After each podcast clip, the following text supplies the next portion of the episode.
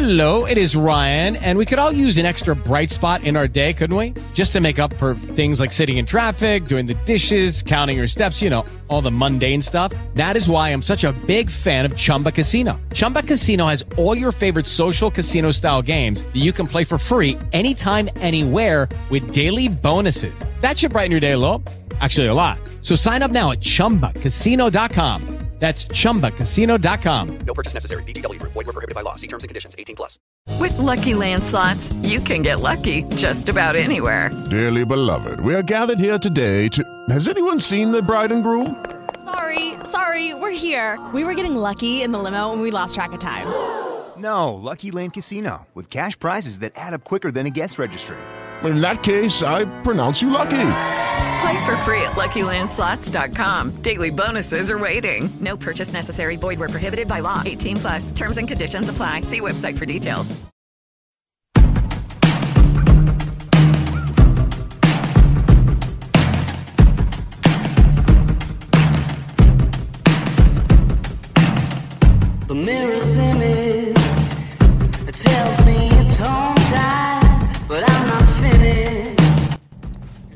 Are back for another edition of the Starting 502 podcast.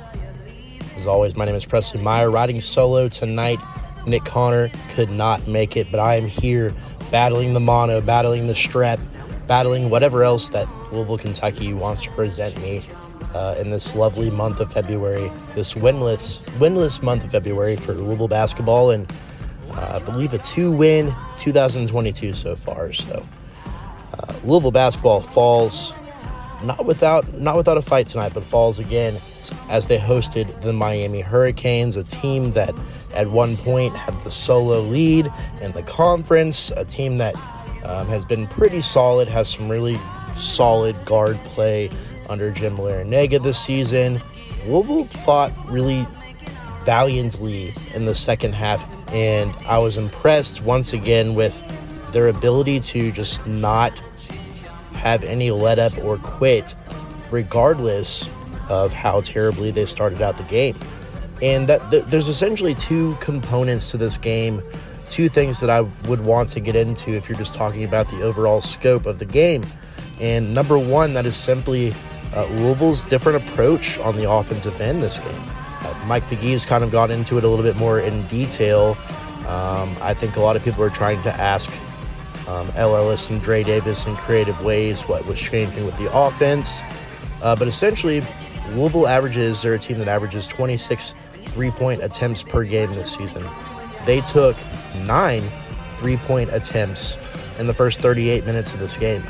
So completely out of characteristic. And Mike Pegues explained in the pretty solid detail in the post game that look, Louisville saw the errors of its ways against Notre Dame and some previous opponents where they were saying, we are not necessarily a team that is structured to just jack up a bunch of threes. Let's change it up. Let's do something different. And the, the question was kind of structured in a way uh, where Coach Pegues was simply asked, uh, only had six assists uh, by six different guys tonight. Why is that the case? And Pegues, Pegues essentially said, our offense is now becoming a more one on one sort of offense where they want to take advantage of their players that are solid in the low post. And that's exactly what they did with, with Dre Davis tonight. Uh, essentially, they created one on one situations, put players in a situation where they could take advantage in the low post as a bigger guard or a smaller forward, uh, and kind of creating situations in the lane. Seemed to go pretty well for the Cards tonight.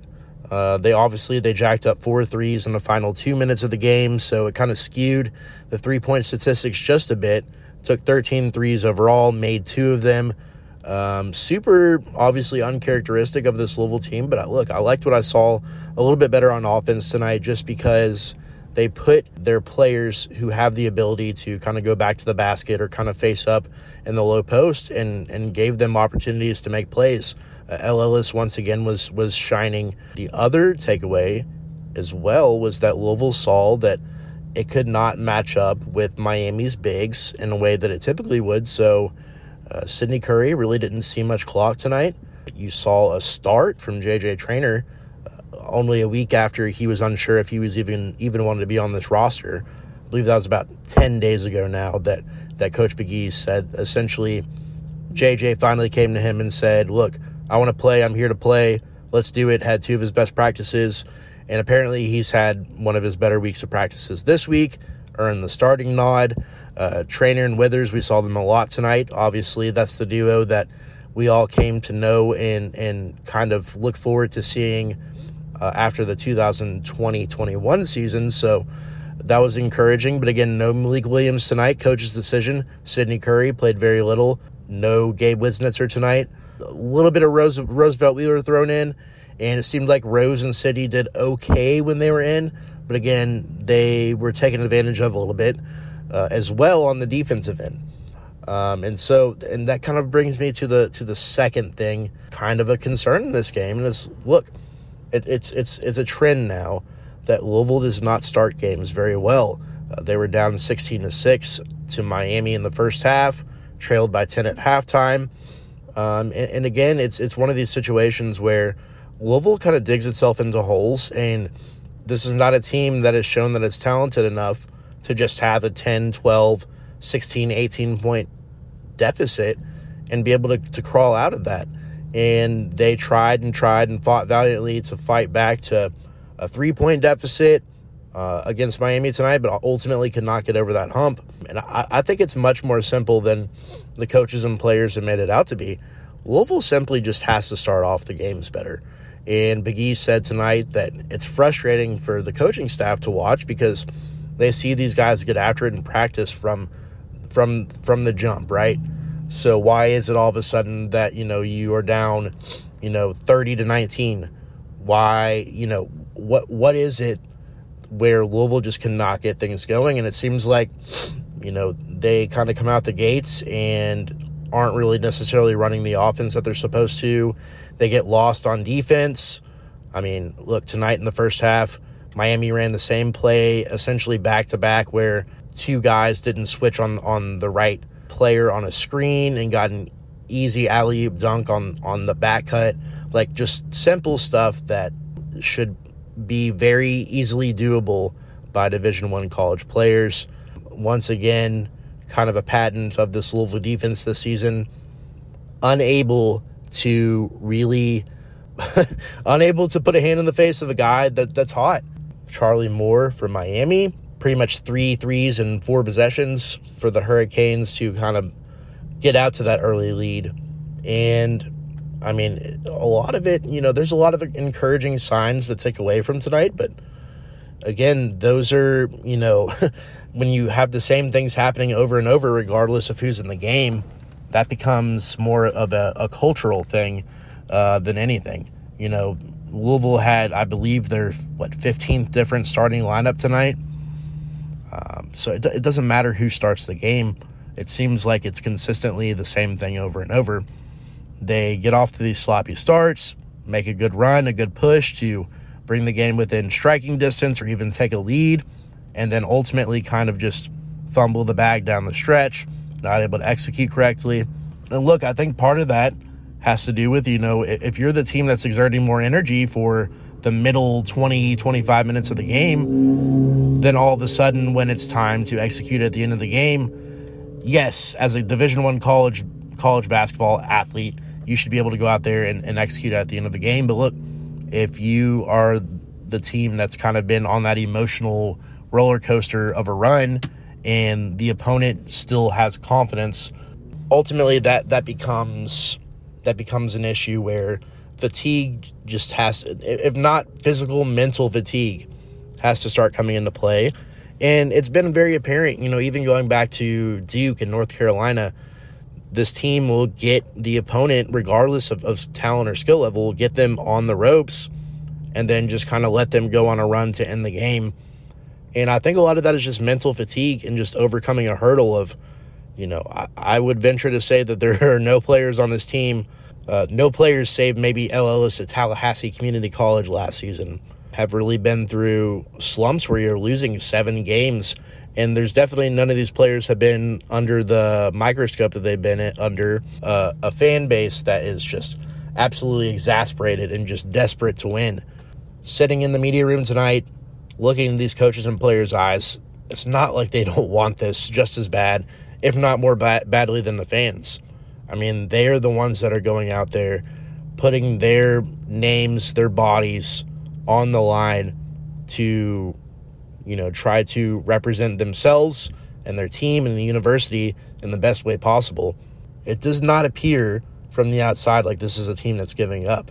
And maybe that's the most frustrating part, right? Like, it would be one thing if Chris Mack was out the door, and it would be pretty pretty understandable if, if you're a, a fan looking from the outside in.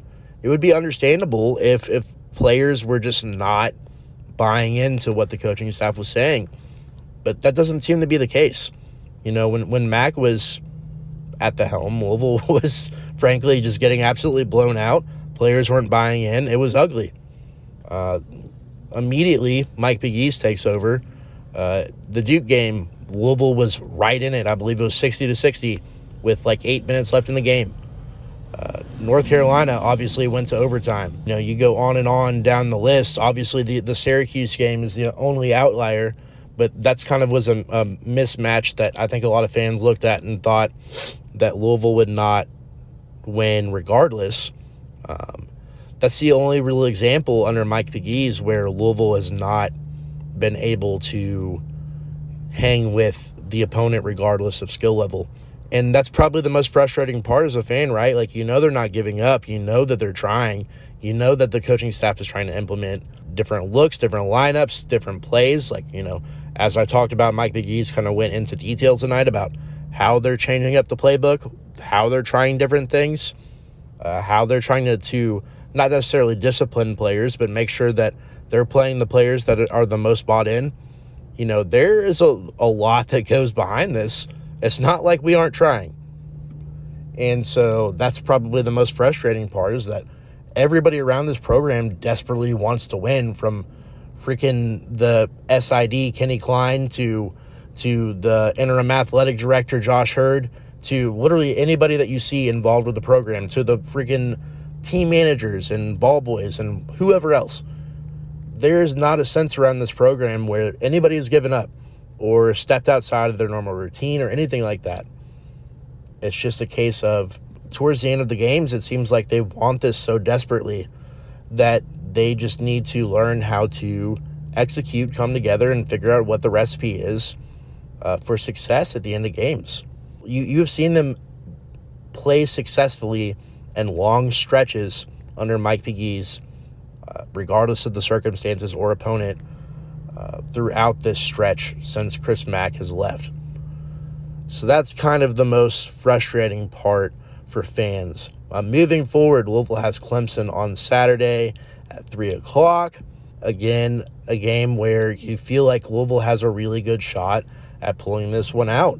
I believe a two point spread tonight. ESPN actually liked Louisville to win that game. It seems like Clemson would be a very similar situation. Brad Brownell obviously had one of his better squads the last two years, lost quite a few important pieces, kind of more towards the bottom of the conference uh, once again this season.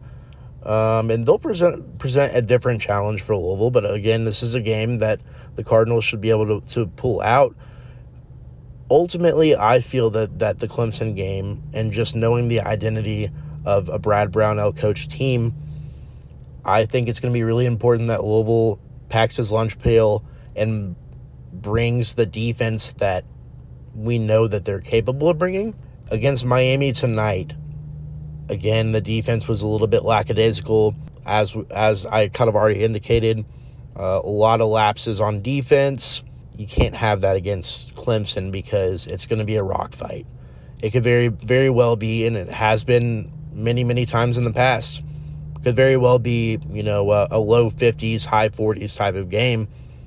Can Louisville win in that sort of situation? I don't know. Uh, obviously, they like to muck it up and play ugly at times. But ultimately, like the past five or six games, I believe, I truly believe that it just comes down to Louisville coming out the gate and punching somebody in the mouth. What does that take? Um, who are the players that can bring that? I'm not really sure. I kind of like the starting lineup tonight. I don't necessarily, you know, JJ Traynor still lacks the aggression that I think Louisville fans like to see. I kind of like the Sydney Curry, Jae'Lyn Withers starting lineup. If, if I feel like that'd be a bit more preferential against this Clemson team, so we'll see what Louisville pulls out of its hat. Uh, obviously, you want to see Ellis continue to get more clock. Obviously, you want to see Dre Davis continue to trend upwards. And, and obviously, you want to see the players that ultimately are, you know, grabbing boards, getting to 50 50 balls, creating second chance points. You want to see those guys getting the, as much clock as possible. Other than that, though, you know, last week we kind of went into the coaching search. You know, I, I wake up every day and, and, you know, at some point check social media, and there's always a few of you guys out there posting, today's a great day to hire Kenny Payne. Well, look, hate to break it to you, but that's not happening. Um, it's still going to be a long, ex- extensive search. Uh, I feel that a good timeline to look at if you're a Louisville fan is at the end of the college basketball season. You know, after somebody's cutting down the nets in April, I feel like that's probably the time that we should be looking to see what kind of coaching hire is being made. But no, as far as the coaching search, again, anything that we said last week, all of that still stands. I don't think that you'll hear very much from from from the administration, from anybody around the program, because it seems like it's a bit. I'm not going to say it's out of their hands right now, but it seems like they're going to let this search firm come in, do their job, uh, do their due, due, diligence, and try to come back with who the feasible options are uh, and what the right move would be for this university going forward. Uh, until next time, we will see you in the Clemson post game, starting 502 podcast, signing off.